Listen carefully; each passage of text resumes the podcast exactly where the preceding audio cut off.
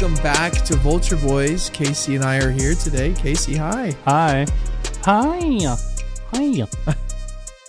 Um, man, I your level. I- Have you ever thought of voice acting? Have you? Be honest. I would love to do voice acting. I just can't do voices. Like real I guess voices more I can like- do. Yeah, I I love the idea of voice acting, but not as much as like Yeah. doing impressions, as much as like just being a like getting paid to do voiceovers for stuff. Uh, just like whether that be Oh. announcing things or whatever. Like you can make so much money doing that. We should let's collaborate. Can you can you just give me can you give me a, like an example of you like if you were going to do like an advertisement for Pepsi? Is that what you mean? Like, hey, drink Pepsi, like that, like that kind of crap. Yeah, but very probably creative. not say. uh, yeah, I I guess I would. I don't even have. I, I need some. Uh, I need some copy, and I don't have any in front of me. So, uh, the idea just being like you read stuff, and your voice pays the bills. It's just a neat idea. Anyway, I don't want to get us off today, but Yeah. if you have uh if you haven't had Yeah. a chance to rate and subscribe and or leave a comment, would you just take a second and do that? Even take 15 seconds to do that. That's so helpful for us and lets us know how you are experiencing the content. And thank you for everybody that's been listening and following along. It's been fun to interact with people and see how this has been hitting you. And uh, it's been fun. And today we have a fun guest on the show. Casey, would you like to uh, introduce our guest today? I'll Yeah. let you do the honors. Um, I, I'm really, really happy with the guest we have today. Um, her name is Dr. Karen Swallow Prior. Uh, she is, uh, she is a research professor of English and Christianity. Um, she's got like 12 books to her name, countless articles, and tons of contributions to other books. But the main thing is, is she just is. I'm going to say this, and uh, it's a, as a compliment, but she's she's an animal. She's an absolute like tiger. Like she just goes for it. She delivers. She's strong, and she's constantly producing incredible work. And so I really wanted to have her on for us, be able to sort of get into a little bit of um, literature. I wanted that's sort of her forte is sort of the bridge between Yeah. literature and Christianity. And I know she's got a new book coming out that I want to talk about with her. We want to talk about with her, but her that like that that that, that space she fills that that that hole she's doing in Christendom with this idea of reading and literature and how it can actually stoke some coals of our faith and imagination. Not a lot of people are doing it as well as she is, or has the um, the ability to do it as well as she does. And so I think today, hopefully, kind of is a gift to people, and they're pretty stoked on the content. Yeah, and she was so I love she's a fun hang. I loved her. She's fun, she's spicy. We call her KSP. Uh and she's just got a lot to say and I loved even mentioning some of the articles we were kind of jumping all over the place and she was so down to go. So yes, um it's a fun conversation. We'll make sure to sh- copy all of her stuff in our show notes, but enjoy today's conversation with Dr. Karen Swallow Prior.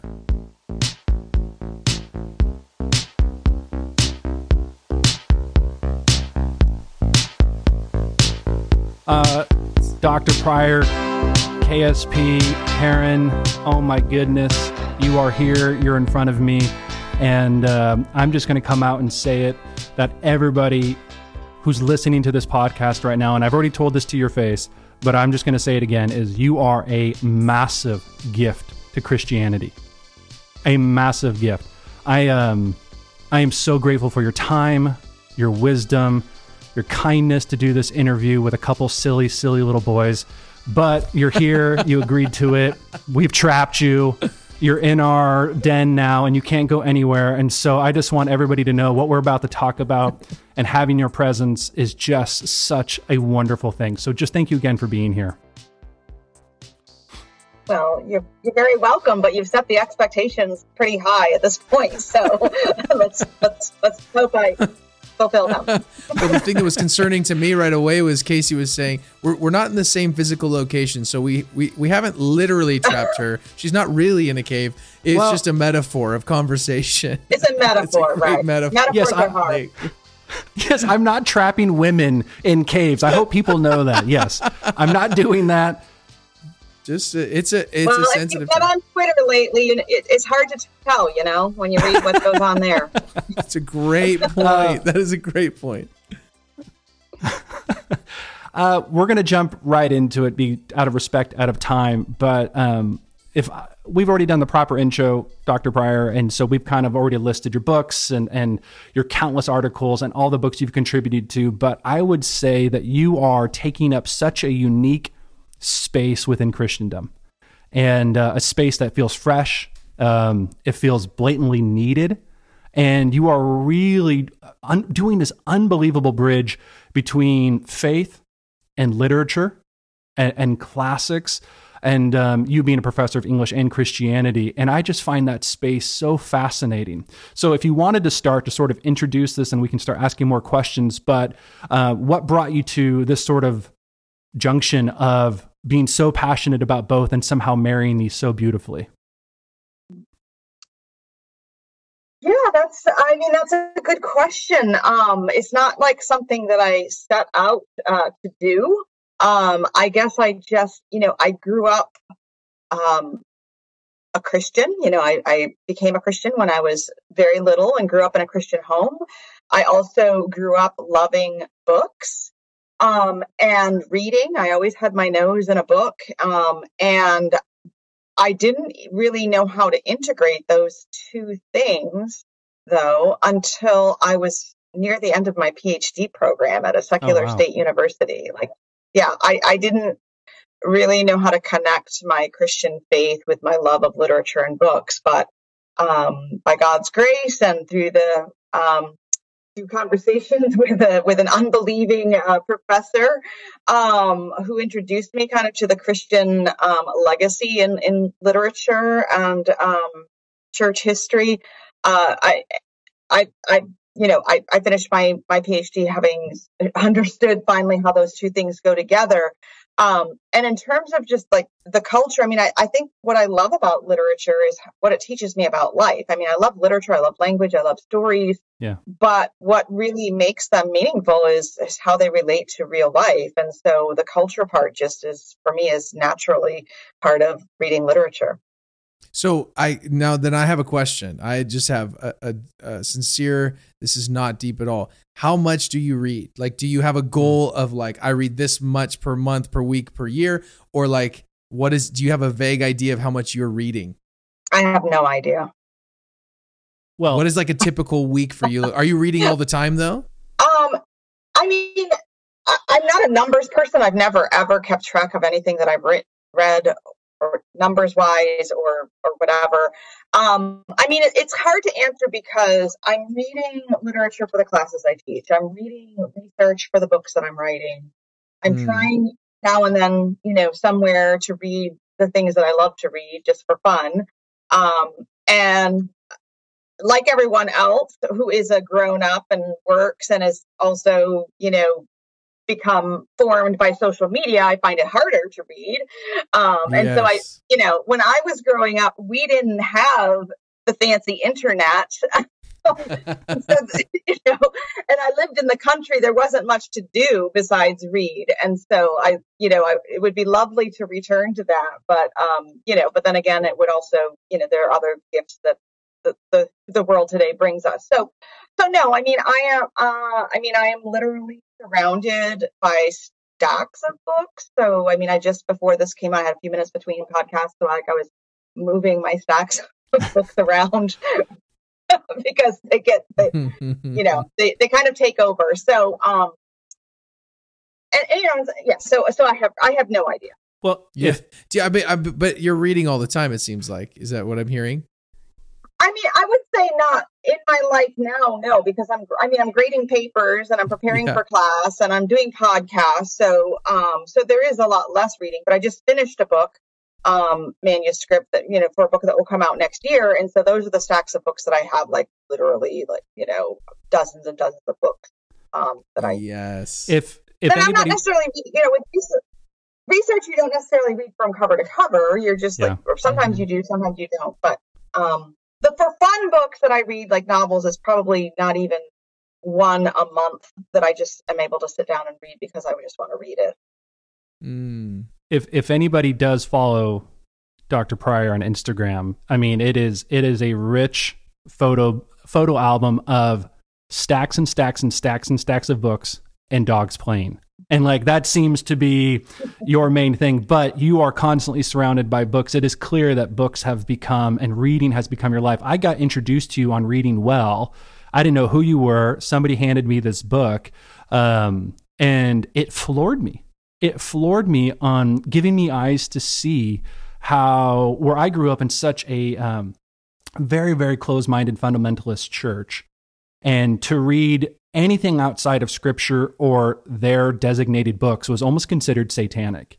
It was almost considered um, just wrong. Mm. And then all of a sudden, starting to read mm. you and, and you talk about reading widely and reading rightly um, and how it can actually spark a greater and strength, strength in a faith was so enlightening for me that it truly changed my path of how I read and I haven't read the same ever since. Um, if I could, I'm going to read one of your quotes because I want people to sort of um, soak this up on reading well about your passion and understanding of books. So I'm going to read your words to you for other people. So it's going to be quite uncomfortable, but uh, it, I'm going to go for it. Uh, here it is. This is an amazing quote on reading well that I feel should hopefully just again guide the rest of our conversation. But um, Dr. Prior said, "Books have formed the soul of me." I know that spiritual formation is of God, but I also know mainly because I've learned it from books that there are other kinds of formation too, everyday gifts, and that God has uses the things of the earth to teach us and shape us and to help us find truth. Oh my gosh. Um, so even with that, yes. I would love it's so good. I would love to be able to allow you to, um, if you could, just speak into the importance of reading. Like, I don't want to villainize, it's probably not the right word, Christians who aren't massive readers, but could you sort of just maybe speak to their souls or our minds or our hearts about if we're missing reading as a Christian? Is our faith truncated or what, what, what are we missing? Could you sort of speak to somebody? How would you convince them or make a case for that?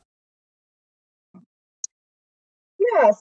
So I, I do want to say that I'm not one of those people who thinks that other people who don't read are lesser or anything like that. I mean, because there are lots of things that I can't do or don't do that are wonderful gifts. Um, but with that said, I do think, I mean, I do think that there is a, a, a special relationship that Christians um, should have and do have to um, the written word and especially literary words. So, yeah. so I mean, I think that we as Christians should have a sort of you know theological, biblical understanding of of, of nature and of art and of animals and other people, all of those things, um, and that includes literature. But yet, there is mm. still something different about literature because um, Christians are we're, we're, people of the word, right? And yeah. John one one says that in the beginning was the word, the word was with God, the word was God. Um, like it doesn't say God was math, um, or you know, or music, or you know, I mean, the word means more than just just word. It means you know, logos. It means everything, sort of the rational logic that holds everything together. But that still, there's something connected to words. So when we you know, when we read literary language, language that celebrates its wordiness, um, we are, you know, sort of channeling the nature of God and and and and and leaning into what it means to be made in His image. Because if He is the Word and we're made in His image, then there's something wordy about us. Uh, and so, um, I do think that there is just something inherently significant and spiritual about um, words and wordy words. And wordy words, I like that. I like wordy words. There, and I don't mean wordiness. I mean like the art of words, like yeah. really using words in an intentional, artistic, creative way, which can happen in any kind of writing. I don't mean just like fluffy poetry. Uh, I mean all words just mm. you know mm. God created us as as as yeah. you know bearers of, of the word, image of the word. It it does seem though, you know what I think is your strength is you're able to not only offer you obviously um, wonderfully wonderfully um, have a wonderful intel- intellect, but I would just say beyond that, your your persuasiveness and able to also still have a sense of poeticism to your writing is what I think draws me to you. You write with such strength um, especially the articles you write, the stuff you've done on abortion and so on and so forth. There's such um, a, a wonderful forcefulness to your conviction. And I don't mean that in a, an overpowering way, but I just mean you have so much conviction written on the page that it's clear as day. And so I think even as a writer, which I aspire to try to be one day, a real writer like you, I just think there's something to that where it's like you know how to put the wordiness in the right order in such a wonderful way that I think people can't help but feel persuaded or convinced or join in your conviction as you write.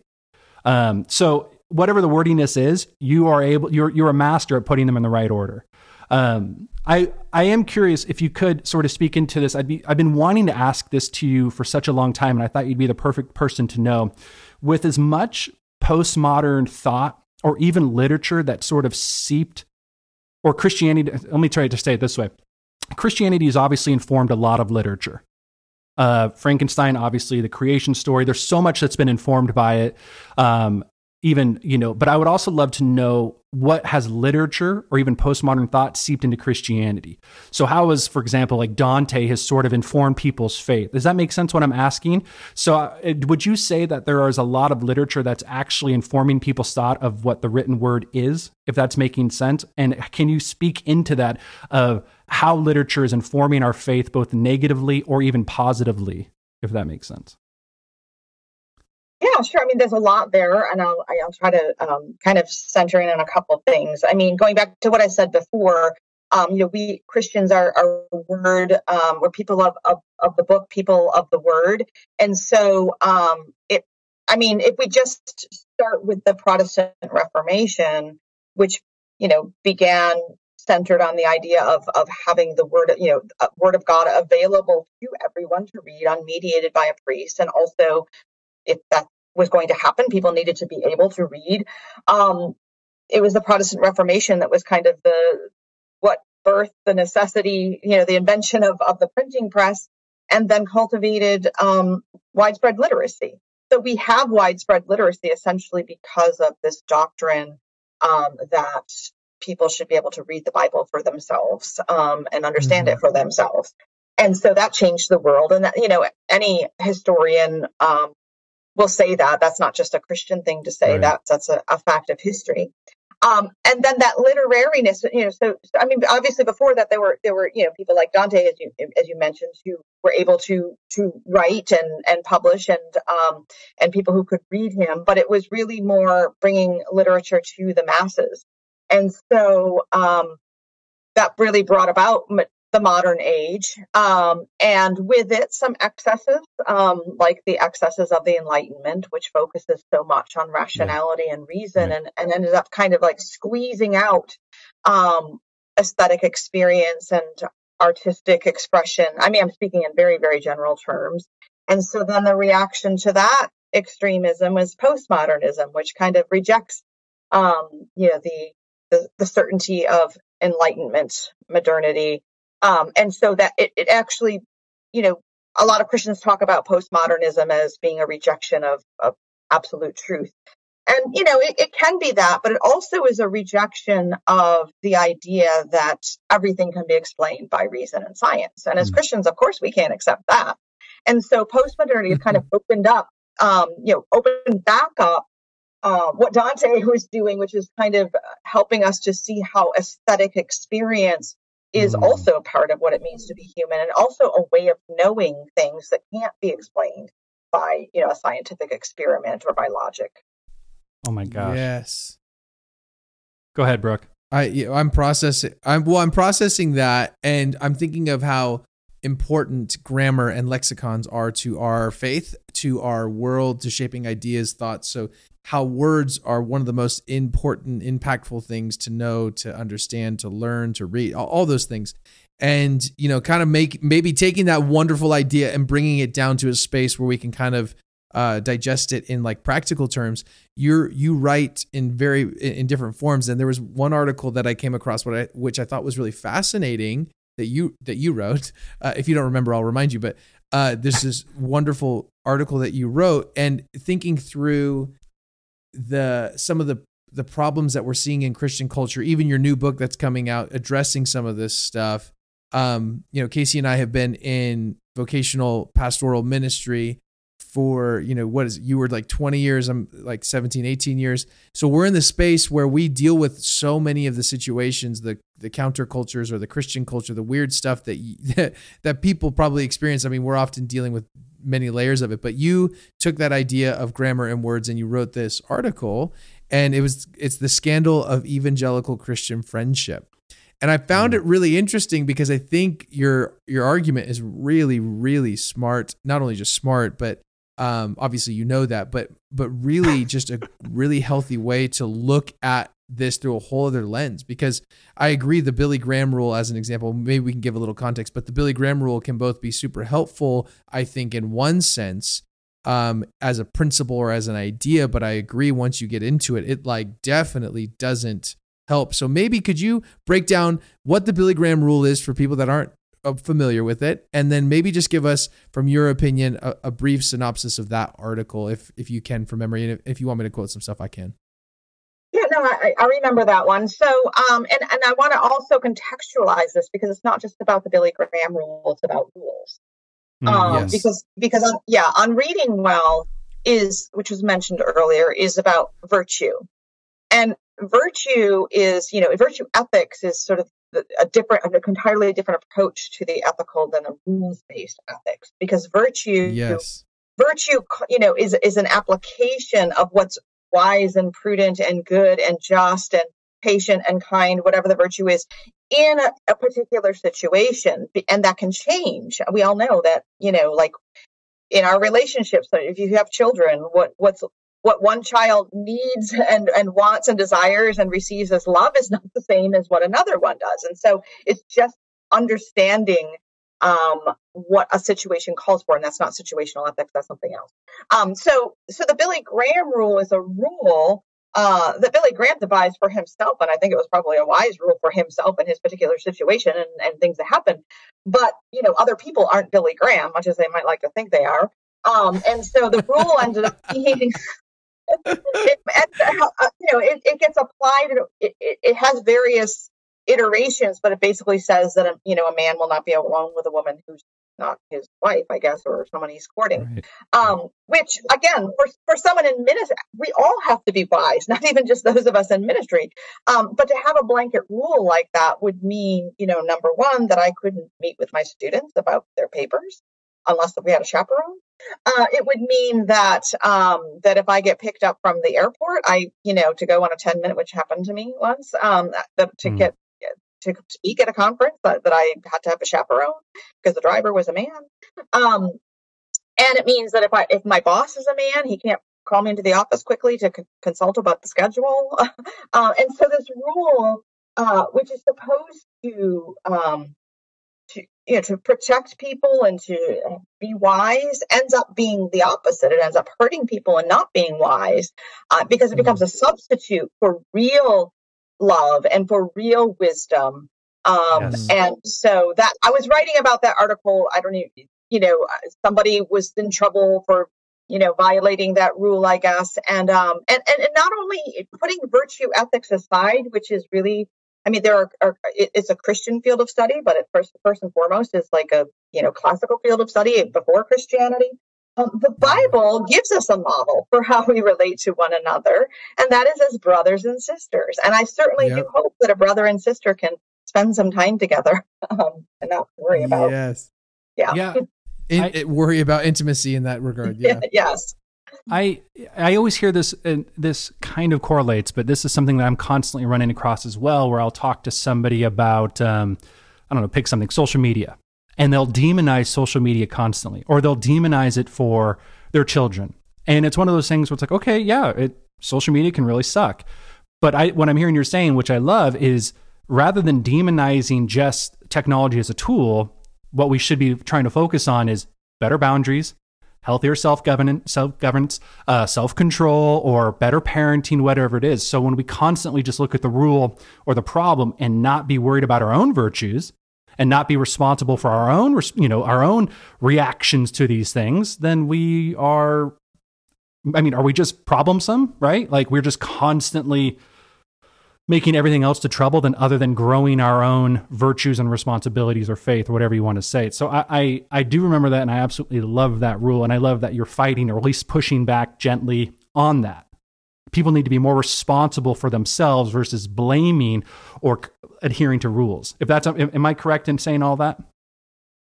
Yeah, yeah, you absolutely are. And I think, you know, someone who might abide by the Billy Graham rule um, for themselves, like there really would be almost no reason to ever mention that.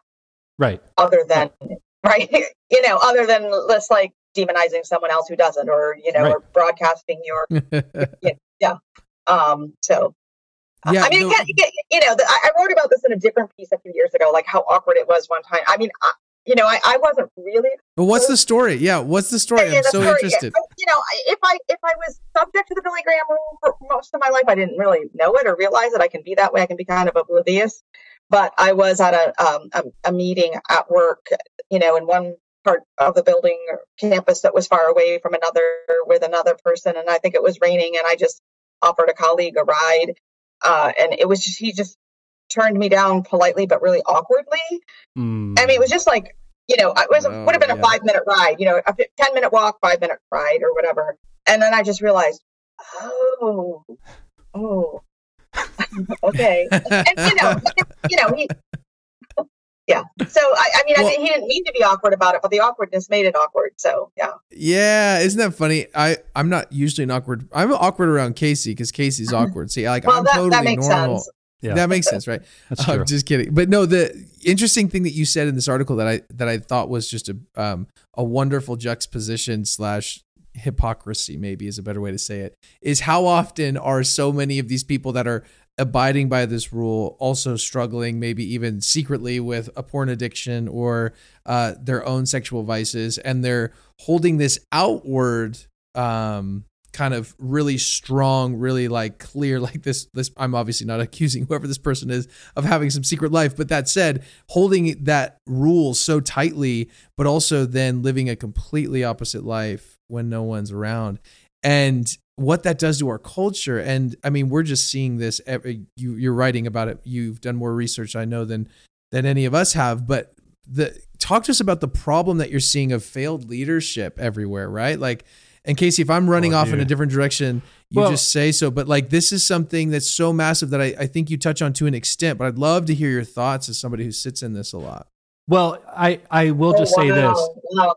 I will just say this before. Yeah, we're running off, but the whole point is just to sort of allow KSP to speak into all forms of life.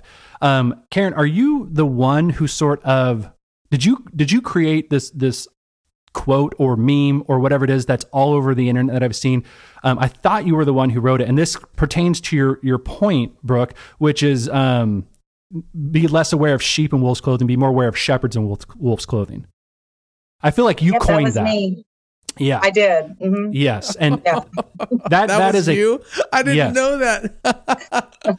That's great, KSP. Yes, but to that point, I have lots of inspiration well, and that's that's to the point of what you're asking, Brook. Is is I think I think you know, Karen, you mm-hmm. are such a proponent for right, godly leadership or the not of abuse of power. And I, I don't want to overstep here, but I do believe I remember at some point that you are um, a product of trauma because of these things. Am I right in saying that? Um, no, I mean, I, a survivor of any kind of sexual assault. Um, I would consider myself. Um, uh, I think the trauma that I have, which is you know much lesser, is being part of these institutions and and kind of trying to weigh my own um, level of complicity or blindness um, mm. and participation unwittingly in um, these problems. So that yeah. you know that's a different layer, but yeah. Um, I mean, I, I, and I think that quote partly, I mean, I, I also have, you know, some years of experience of being um, slandered on the internet um, and attacked on the internet and by pastors. And so uh, I'm, I'm, I'm, a, I'm a, I'm a Southern Baptist and have been Baptist my whole life. So I'm pretty conservative, like person who believes in institutions and authority and leaders. yeah. And so for me, this is, you know, this is kind of an awakening. It, it is, it's not like I was someone who was, you know, loosey goosey out there, you know, um, and doesn't believe in institutions and hierarchy and, and doesn't believe in good leader, you know, doesn't want good leadership. Um, and so it just it hits extra hard because these are the things that I believe in, and and my experiences in the church, um, growing up, you know, for so long in the church have all just been mostly good, and so it took a long time for me to start realizing that when I was hearing stories of abuse and cover up of, of abuse and you know corruption, like I, I'm listening and I'm hearing and I'm thinking these are exceptions, not the rule. These are exceptions, not the rule. And then all of a sudden, at some point when do I realize, huh, you know, these exceptions aren't so exceptional. Hmm. So that's kind of the the process that I'm in and have been in for a while. Um, and so, and, and, and so again, going back to my personal, you know, so I've been called, you know, for years been called by just, you know, not a few um, ne'er do wells in the pulpit, you know, a wolf, right? Um, and those kinds of things get spread around. And so then everyone, you know, then other people call you a wolf um, and then I realized, you know, like, wait a minute, you know, I'm just, I'm just like a parishioner. Uh, I'm not a pastor. I mean, I realize I have a, have a leadership role and that's grown, but, um, but, but it's really the, the people who are, you know, who are, that call themselves the shepherds when they are misleading people. Yeah. Um, and those people believe them. Those are the ones that are really dangerous. Mm.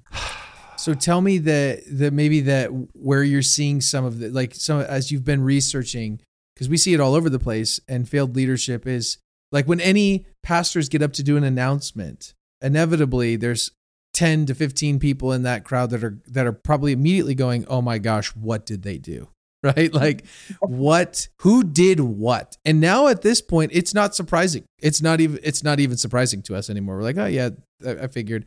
So yeah. So as you've been researching, can, you speak to that a little bit? What where have you seen some of this um, arrive? I know that even in that article that I was just referencing, you know, a lot of the times we focus so much more on a sexual relationship with the opposite sex rather than a friendship. So we have a lack of understanding within our friendships.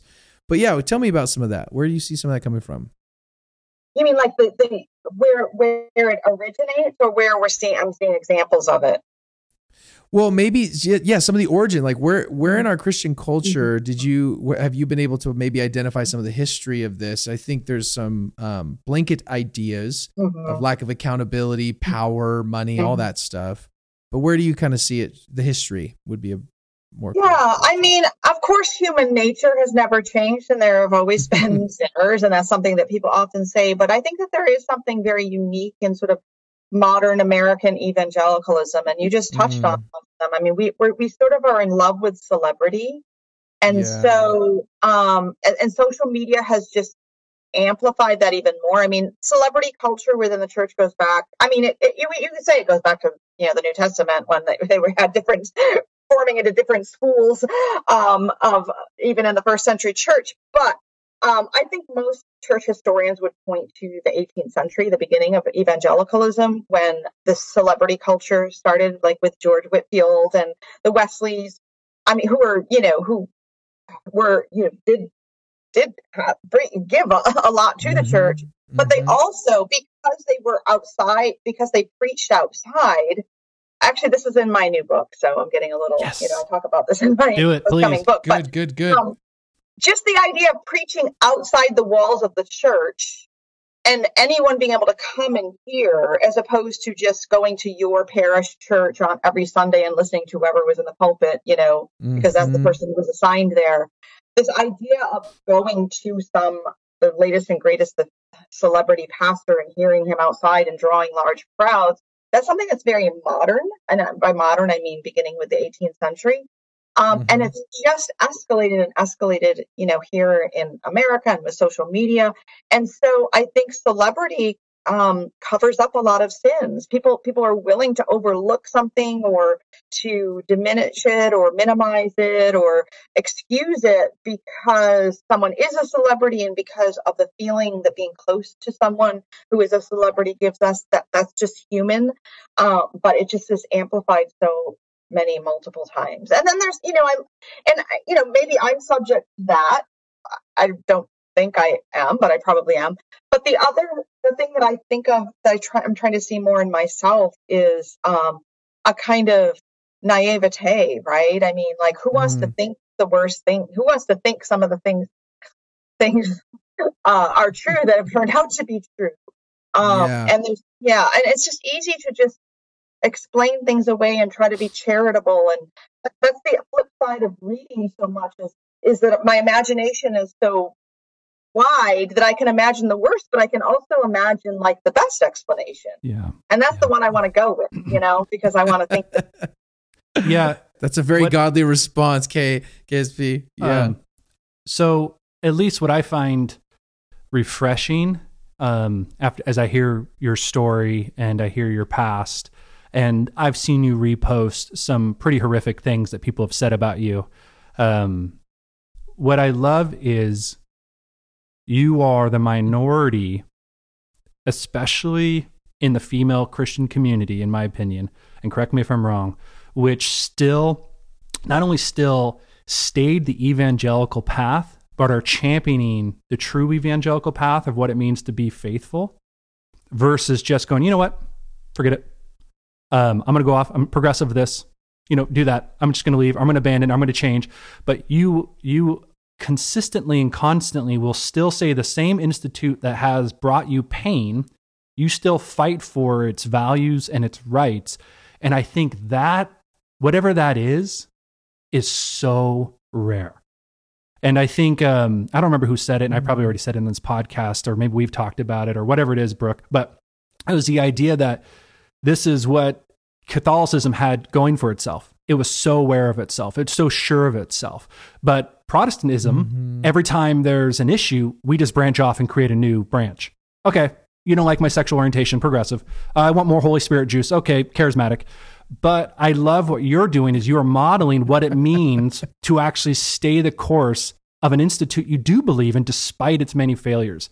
And I don't know if you have anything you want to say to that or if I'm just making an awareness or if I'm speaking out of turn about your life, but I find that beautiful, rare, and probably extremely challenging.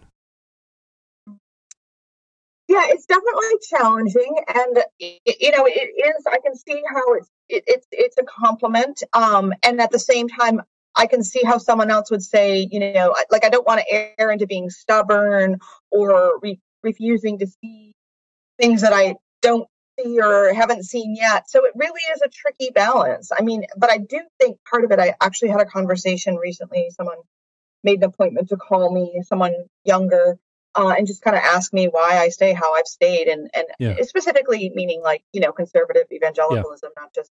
And and I said, you know, I think part of it is what I said before is that like for one thing, I'm you know I'm older than most of who are going through this, and I have that good history, and I've had, but I'm also a very um, you know, I'm just God wired me to be very reflective and self-reflective, and so uh, while I do have blind spots and while I'm learning, um, I've never really just accepted um, mm. and and, and mm. what I hear what I hear uh, from a lot of ex-evangelicals or you know people with, with similar terms um, and I started noticing this about 10 years ago is is people you know them expressing like well I never I just accepted this and I never questioned it and and I was just thought, hmm, okay, I guess that would explain it. But I've just never been that way. I've always questioned. so, um, so that that's you know, questioning all the way, like every day, all the time, is what helps make sure. Okay, this, you know, I'm, I'm still here. I'm still this. Is still what I believe as. So, um, yeah, so far. so, no, and that's great and and and I would love if that could even continue more into um, your upcoming book. By the way, the cover is unbelievable. I'm obsessed with your cover. It's so fantastic. It's so nostalgic yet so fresh. Um, the Evangelical Imagination. Mm-hmm. You said it's mm. coming out next year, but um, if you want to just sort of give an idea of what this is and what you're championing, we are stoked. I am so stoked on this book. Um, and so, yeah, I want to just give you the floor and be able to sort of make a pitch for this book. And then we kind of want to talk to you about that for the next few minutes if we can. Yeah, no, I do, and this is actually the first, first podcast where I'm going to be talking about it. So, yeah. yes. Are you serious? Yeah, I mean, I've We have arrived. People ask me what I'm working on, and I've said it, but I've not yet done a thing where I'm like talking about it. So Yeah. yeah, Okay, we So- win. We win today. This is win. it. You win. We Um, win. You might just have to rein me in here in a few minutes, but um, so yes. um, and the sub the book, the book the book is titled "The Evangelical Imagination: How Stories, Images, and Metaphors Created a Culture in Christ." Okay, so it's not really some people hear the title and I think it's like about Tolkien and Lewis. It's not. Um, Okay. it's a, by the way, we're evangelicals anyway, but um, it's really for anyone for anyone who knows um, who Charles Taylor is and what he Yeah. says about the social imaginaries. That's Oh. what it's about. Big fan. So basically, and I'll explain briefly. So so a social imaginary is is is uh, sort of a, a collective pool of shared images, ideas, stories, metaphors that that that are at the precognitive level. Um, they're the things that that sort of drive us as a culture or a subculture, um, and we don't necessarily think about them. It's like the things that we think of that constitute the good life, but they aren't even necessarily conscious. But they're, they're what drive us to buy a certain thing or do a, pursue a certain thing. And so, what I do in this book is I identify what I see as sort of the main ingredients of the evangelical social imaginary, um, and going back, you know, to the 18th century. And so, wow. uh, and and the whole idea is to not just identify those, but to talk about why they are part of our imaginary and why they're good, but also why they've become, you know, corrupted or excessive or dangerous because we no longer examine them. They've become underlying assumptions. Hmm. Hmm. So, for so I have, for example, a chapter, a later chapter is on empire. hmm And so, empire, you know, we have a long history of imperialism and colonialism and so forth. But eventually, you know, that's that's translated into a, a similar mindset of evangelicalism. Ooh. Like we don't have to be Mm. out taking an army to conquer a land to have an empirical mindset. We can actually like just be, you know, little empiricists in the way we try to dominate one another or our church. Ooh. So that's so so that's like that's one chapter is on empire. An earlier chapter that you know there's a lot of church history there too i- is uh, you know an early chapter is on conversion. And I taught, you know, conversion is like super important to evangelicals. And I give the history. The reason why it was important is because in England, where the evangelical movement started, nobody was converted. They didn't, ha- or they didn't have to be converted. If you were born in England, you were a member of the Church of England Mm-hmm. Right. Mm-hmm. right? No conversion Right. necessary. You were just a, you were a Christian. I mean, unless you happen to be part of a different population. And so evangelicals recovered this idea, like, no, you have to have this individual conversion experience with Jesus Christ and claim, you know, be a Christian. And so that was really important, and that has been important to evangelicalism all along. And that's one big reason why I'm still an evangelical because I do believe we must be born again, and it's not something that you're just, you know, born into. But when we emphasize that so much and we sacrifice discipleship and sanctification Mm. because we're so focused on conversion, Hmm. this is part of what's created the crisis that we're in. So, Wow. Unbelievable. Wow. wow. Say, could you say that Unbelievable. last part one more time? Say that last part one more time though, because that's really important that we yeah, I mean, focus so much. so we do focus on conversion for historical and biblical reasons. Um, but we also we, th- we've gone so far in it that when we have like these mass rallies, you know, or crusades or invitations to the altar, and we count the number of conversions or the count the number of hands raised, but we don't count the discipleship. You can't really count discipleship yet. That's actually more important. Yes. Right? Far And more so- important. Yeah. Get this. Casey's get this raising woman. his hands with excitement. He's I'm just- charismatic. I knew it. I thought you were speaking in tongues. I knew it. Dude, I just want you to have a pulpit right now. Yes. Yes. We are, it is, we are counting the wrong thing. We are counting the wrong thing. And, and that maybe the that's coming to some of the stuff you were talking about earlier with celebrityism and that that we're just constantly looking at the way we would look at a concert or you know the way we would look at any production is just by who's putting butts in seats and not who's actually putting their faith into action and that gets me jazzed oh my goodness that gets me jazzed i saw in the description of your book that you also are, are referencing a lot of art uh, and, and, and one of my favorite books of all time is Francis Schaeffer's "Then you know How Then Shall We Live" kind of a thing, and he constantly talked about art and its interplay into Christianity. Is that something? Because obviously, I haven't read the book; it hasn't come out. But is that what you're kind of doing as well, referencing old? Okay. Yes. I'm. I, I mean, I'm referencing like literature and pop culture. Yeah. Um. And but I also some artworks, and so I actually have um, uh, you know, in, in the middle of the book are 16 pages of color, yes, art or culture, some paintings from the time and photographs and um and and you know, I have a whole section on kitsch. So I have a piece of you know, kitsch is like cheap sentimental art and how we just yeah. I have a whole chapter on sentimentality. So yes. Um which is another characteristic of the evangelical imagination. And so yeah, so I reference art, good and bad, whole section on Thomas Kinkade and and Walter um, Sallman, who painted the famous head of Christ.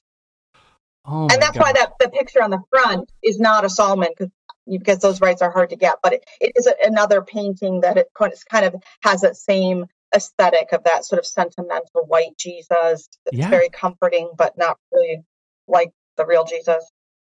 I love that you have mm. something on mm. Thomas Kinkade. Oh my gosh, I love it. The painter of light. always painting heaven in every single every single image. Thank you, God. Oh my goodness. Um, we I don't want to take too much of your time. We've already taken 45 minutes of your time. There are a few things I would love to obviously just get some some quick hits. Um, you've given us so much already. Um, if you could just tell our readers when your book actually does drop. I, I didn't think I saw a release date unless I missed it. No, I, the, I, the release date um, is August 8th of next year, 2023 um, but it is available for pre-order, and pre-orders really, really do help. So I'll okay. just I'll just put that plug in myself. Yeah. Yeah, absolutely. Yes, and Casey, you said you said readers, so I just want everyone to know your listeners. Oh, and Casey said readers because he's Sorry. because he's such. He's in the author. No, you're in the author. Dude, this is great. I'm just hoping slip. if anybody misheard. yeah. yeah. He, I'm just excited. all the love, he's going to write things for you. Yes. I'm just excited. Um, there's a couple other things. Like obviously, this is stuff I've been dying to ask you. I'm going to do it on a podcast, but I would love how you pick your commentaries. Um, listeners, if you don't know KSP, you do these unbelievable, like commentaries on classic literature and help sort of again bridge between that and the way we are to think or even faith.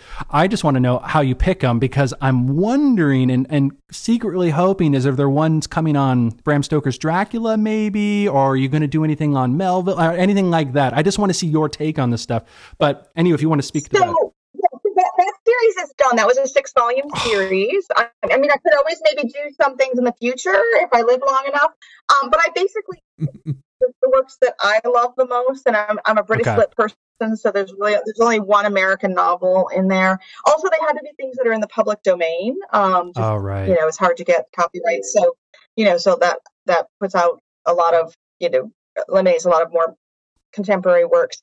And so I but I pick I pick the works that I know and love, but also ones that I think really have something important for the church today. Um, so for example, I knew I'd do Jane Austen, and I chose Sense and Sensibility because I think that this tension that we have between emotion and reason, which is kind of roughly what Sense and Sensibility mean uh, in that context, like that's something we, we struggle with in the church. So many people want to strive toward one and leave out the other, when what Austen shows in that novel in a very humorous way is that you know we really need both. We need we're people, we're creatures yeah. of sense and sensibility, of reason and emotion.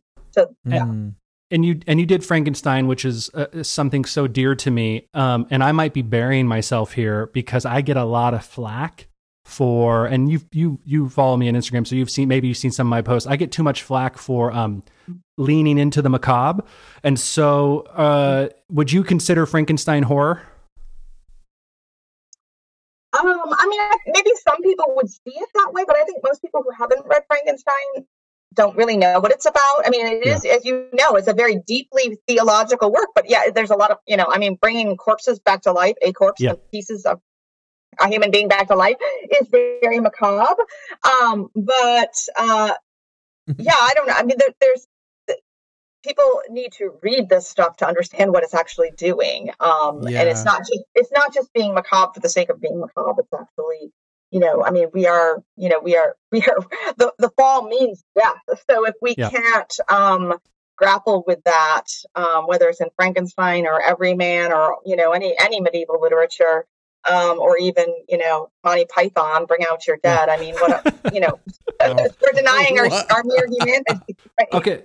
Well, So- Oh Bring it- man, bring it what a gift! What a gift! You've you've heard it here first, folks. I just want to put it for public record, and people can leave me alone. Is Dr. Karen Swallow Prior likes and reads horror? Okay, I'm just putting it out there. I'm just saying it.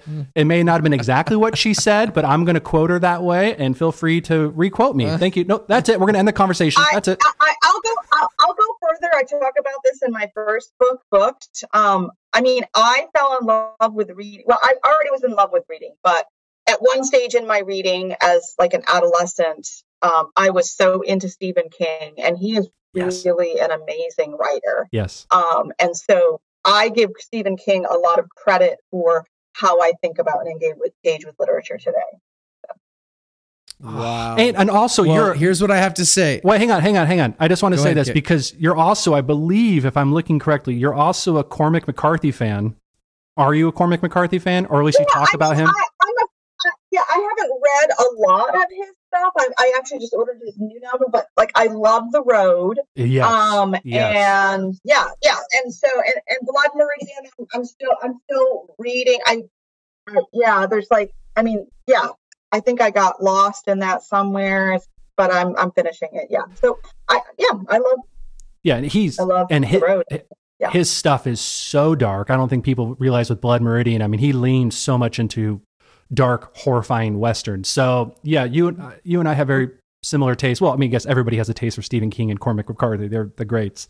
But um, even in, in closing, Brook, I'm gonna I'm gonna kind of wrap it up with a final question, unless you have anything else. I'm sorry, Brook. I've been cutting you off a lot. I just wanted everyone. Oh man, no, the, I'm just loving. Liz. I'm. This is so fun to. Uh, I'm learning a ton.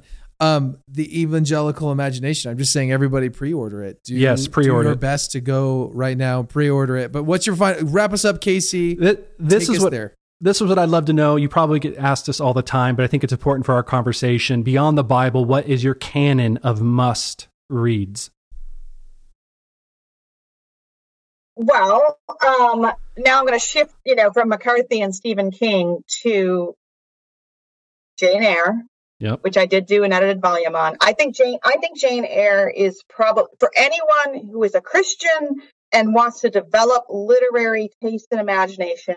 Jane Eyre, with my guide, is the way to go. Jane Eyre is not like a sappy love story. Jane Eyre is the story of the modern Christian soul trying to remain true to herself in a nominally Christian culture.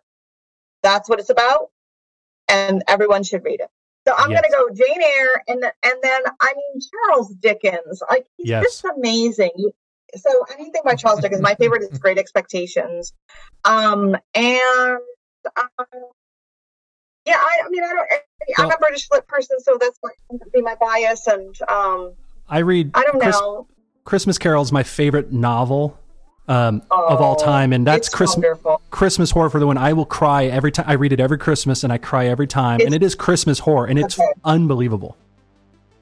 It's amazing. So that's an excellent recommendation. I second it. Oh, Yeah, yeah. what a book! Oh, What a book of tra- I mean, again, you could just probably rip it apart in the most beautiful way of pulling all the Christian themes of transformation and redemption out of it and generosity. But what a powerful read. Um, Dr. Prior. I'll, oh, I'll, sorry. I'll just I'll throw a couple darker yeah, please. selections in there since that's probably your audience, you know. So it's great. I would say like the Lord of the Flies, the Lord of the Yes. Flies, and Yeah. 1984 are also like really good good books for Christians to read. I think anyone to read, but yeah. So refreshing. amazing. Um, KSP again. I've said it. Um, I'm your biggest. I'm literally fan fanboying right now over you. I'm such a fan. You are such a gift. I'm going to keep pounding that. That everybody needs to listen to your podcast, buy your books. If you drop an article, people need to read it.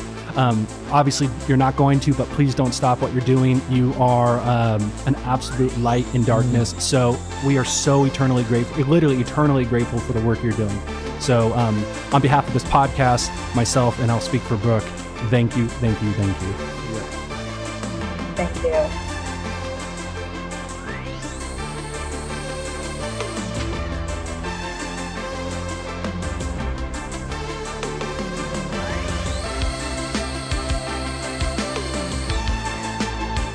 KSP, man. KSP. She's cool.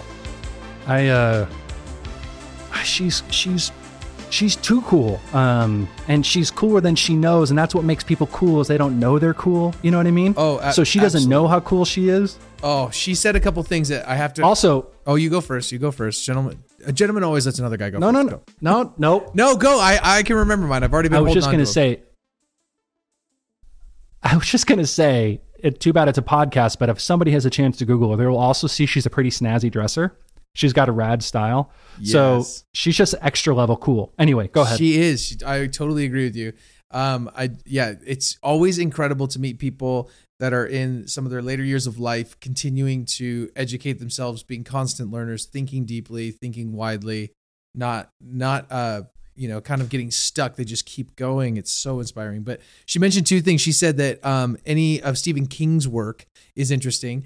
And I just came across um, an article reading about him the other day of how he puts out so many books. I don't know what the number is of books. Do you know how many Yeah. books he's written? What is the number roughly? Uh, written written I don't know. Uh, like um, published books. But I Oh, do, I mean I, I have no idea. It's he he does like 16 a year. So I mean, it's insane. Maybe 30. He's stupid. Well, the reason I'm saying that is because we're talking about literature and we're talking about the reality of the importance of learning and reading and, and almost, you know, writing as well. And so I was re I, you know, I was uh reading about this and he was basically saying that he has this process every single day that he commits to where he uh he basically yeah. works 3 to 4 Six pages. yeah, six pages a day. So you've heard this six pages a day, regardless, does it every day. And between exercise and uh, that, those are two things he does every day. And I just realized the power of just like, you know, you've heard of things like the power of 1% or whatever. And so many people, that's just one of the smartest ways to do it. You're chipping away at this craft and look at how much it builds up when you can build this into your repertoire every day. So as the first thing I wanted to mention, just as a like aha, which is fascinating. Do you read much of Stephen King, or, or are you like where do you land with him? Oh yeah, big Stephen King fan. Um, I've read pretty much all of his classics. Um, I do. I've read some of his more modern stuff. The he had a little bit of a lull that I wasn't a big fan of, but then he came back pretty strong with The Outsider, which was um, an unbelievable book and later became an HBO series. But big fan of Stephen King. He's obviously a king for a reason. Well, he yeah Um, he, he'll go down as literally one of the greats. yeah well he's written so far published sixty five different novels. Sixty five. Yeah. He's That's insane. Yeah, and and and not and not just sixty five novels. Sixty five novels, close to like a thousand pages each, almost. Like it is 12, 1700 Well, pages. that something that have stupid. become all of those Um, crazy movies, right? Like how? Yeah, like the so dude's loaded. So, but- He's so you, so rich. So, so you got that, but then the other thing I was going to say is, you know, you were talking about um, Charles Dickens, uh, that whole thing, and Yeah. Uh, did you watch Spirited? Now out on Apple TV. Have you have you watched this? We're sponsored by Apple TV. I haven't. I- I haven't watched Spirited because we don't watch Christmas movies until like December 1st. Everything in our house is still uh, no Christmas mode until December 1st. Got it. So all of our stuff comes up then. But but I know it's a Christmas Carol tale, and I love all the Christmas Carol tales from Muppet Christmas Carol to that new horrifying one in Hulu that came out a couple years ago. So I'm excited to see it. I'm a huge fan of Christmas Carol renditions. Okay, okay, so that's good to know. Um, we're we're pretty. Uh, we wait till the day after Thanksgiving, so wherever that falls. So we're a couple days earlier than you, but uh, I haven't seen all of it. But I I feel like you'll. Yeah, I just I was like, oh, this is something I think Casey might like. So, um, dude, that's great. Well, Yeah, I'm excited. but Karen, what a gift she was. Thank you for connecting us all together. And man, I'm thankful for what she's doing. Pre-order her book if you're if it's at all interesting. Pre-order your book, her book. That's going to be a huge uh, help for her, but also really fun when it comes out. I, I just wish it's so hard when you have to wait so long. It's so good. It's delayed gratification to the max, like nine months or yeah, more. it's pretty far. Yeah, it's pretty far. But It's pretty far, but I do think her book's probably going to cause some waves, and in, in the best way possible. I think her book's going to, um, I think it's going to be a sword from what I've seen and read of it in uh, in the best way possible. yeah, oh yeah. Well, it, it fascinating individual. Let's let's decide to stay that way for the remainder of our life. Constant learners. That that piece. You're just staring at me like, what do you mean? You're just looking at me. Um, I have a I Okay, have a question for you. This is a off topic question, but so you have a beard. It's getting bigger. Do you you have and you have cheeks on your face? Do you shave? The, Yeah, do you so. like trim these cheeks or like do you line it up or what, how do you do it? Because that's a whole thing. You know, there's a world of like you know you you get the That's- line. Yeah. Like uh, let me look closer now. Yeah, No, I don't think you do. Well, now that I can see, I don't normally. I don't. I don't normally do it. I normally leave it uh, raw, um, but I actually did it recently um, just to give myself a little fresh. So you want to know something exciting I'm doing? Yes. January 1st, I'm shaving everything. And then I'm I'm going to take a photo a day and let it all grow and not touch it. For how long? I'm not going to trim as long as I can go. Now, we need to have an honest conversation. What about eyebrows? Are you going to separate church and state? Or are you going to let those touch and get together? I've never I've never I've never had any issues with my eyebrows. I've never trimmed my eyebrows once. That's other people's issue. I've got perfect Jack Nicholson eyebrows. They're gorgeous. Dude, my eyebrows are perfect. Absolutely perfect. You're full of crap, man. What are you talking about? Look at these beautiful V, like V-shaped, uh, you know, upside down V. They're gorgeous. I'm gorgeous. not going to disagree. They're not hideous, but I mean, Jack Nicholson, that's like next level. Well, I, you know what? Next time we're in person, I'm doing an up close look on those brows, and I'll let you know. I'll, I'll be honest with you. i no one else is going to be honest with you. Your wife's been lying to you. I will tell you, are those Jack Nicholson brows or not? Okay. All right. That's fine. Um, I believe it. So wait, I have a so no no shaving your head either. No, I'm gonna, and I am balding like crazy, so it's gonna be gross. Like I'm going, and my hair up top is so wispy, like a like a fairy fart. You know what I mean? And my beard is so bushy and red and gray and black and white, and like I've got a Santa thing. It's gonna be, it's gonna be absolutely vomit material. My face will be so bothersome. But I have to ask the question: Where does this come from? Why? So give me the why behind that. Why are you doing that? Here's the here's the funny part. Why not? Well, um, I have no job. I have I have no job where people need to see my face. I might as well exploit and see what I can do. I've never just let it go. Like I'm looking to be like Hagrid from Harry Potter by June. so so you're so you're like legitimately talking about you know almost a year, like year or more potentially. I mean, the minimum goes a year, but I, my wife doesn't think I'll make it three months. So How do you feel about having no? How do you feel itself. about having that much facial hair and then not having any at all? Is it gonna just make you feel? you're gonna laugh because, yeah, my my head looks really small. So I get made fun of from my kids a lot and my wife because when I actually trim up, my head looks like a teeny little turtle butt, dude. it is teeny. It's so small. I got a small head. Oh well, Casey, uh, how are you? Ta- how are we taking this? How are you taking us out today? How are we gonna end this today? Well, maybe we should just end it with um, what we ate for Thanksgiving, and then um, and then then that's it. So you you tell us what you ate for Thanksgiving. This was the first year that my wife has been down with us doing a full Italian Thanksgiving. All Italian food to the max. No turkey. Yeah. None of the traditional stuff. All Italian food. I was so happy. Very happy. Yeah, big middle finger to the turkey. I like it. How, how about I you? um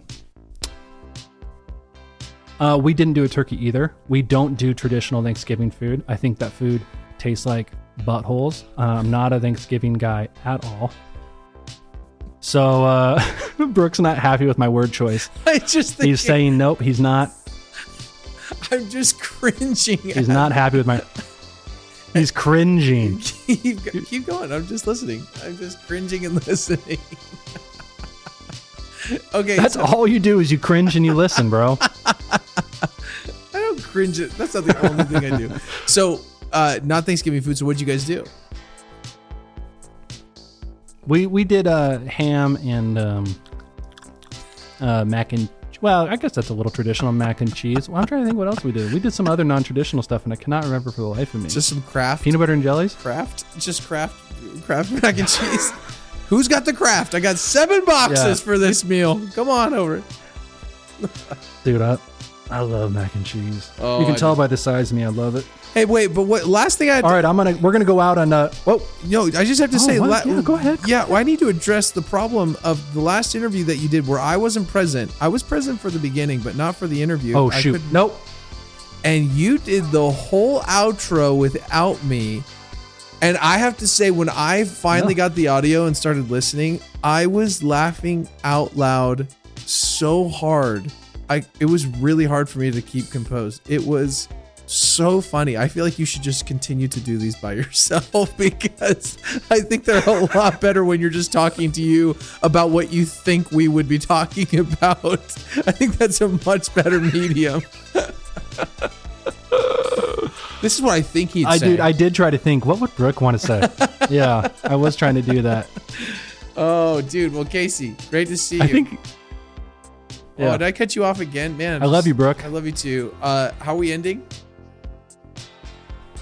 I'm gonna go out and making macaroni and cheese noises. Okay. I'm stirring the mac and cheese. Bye. Bye. Bye, Brook. Bye.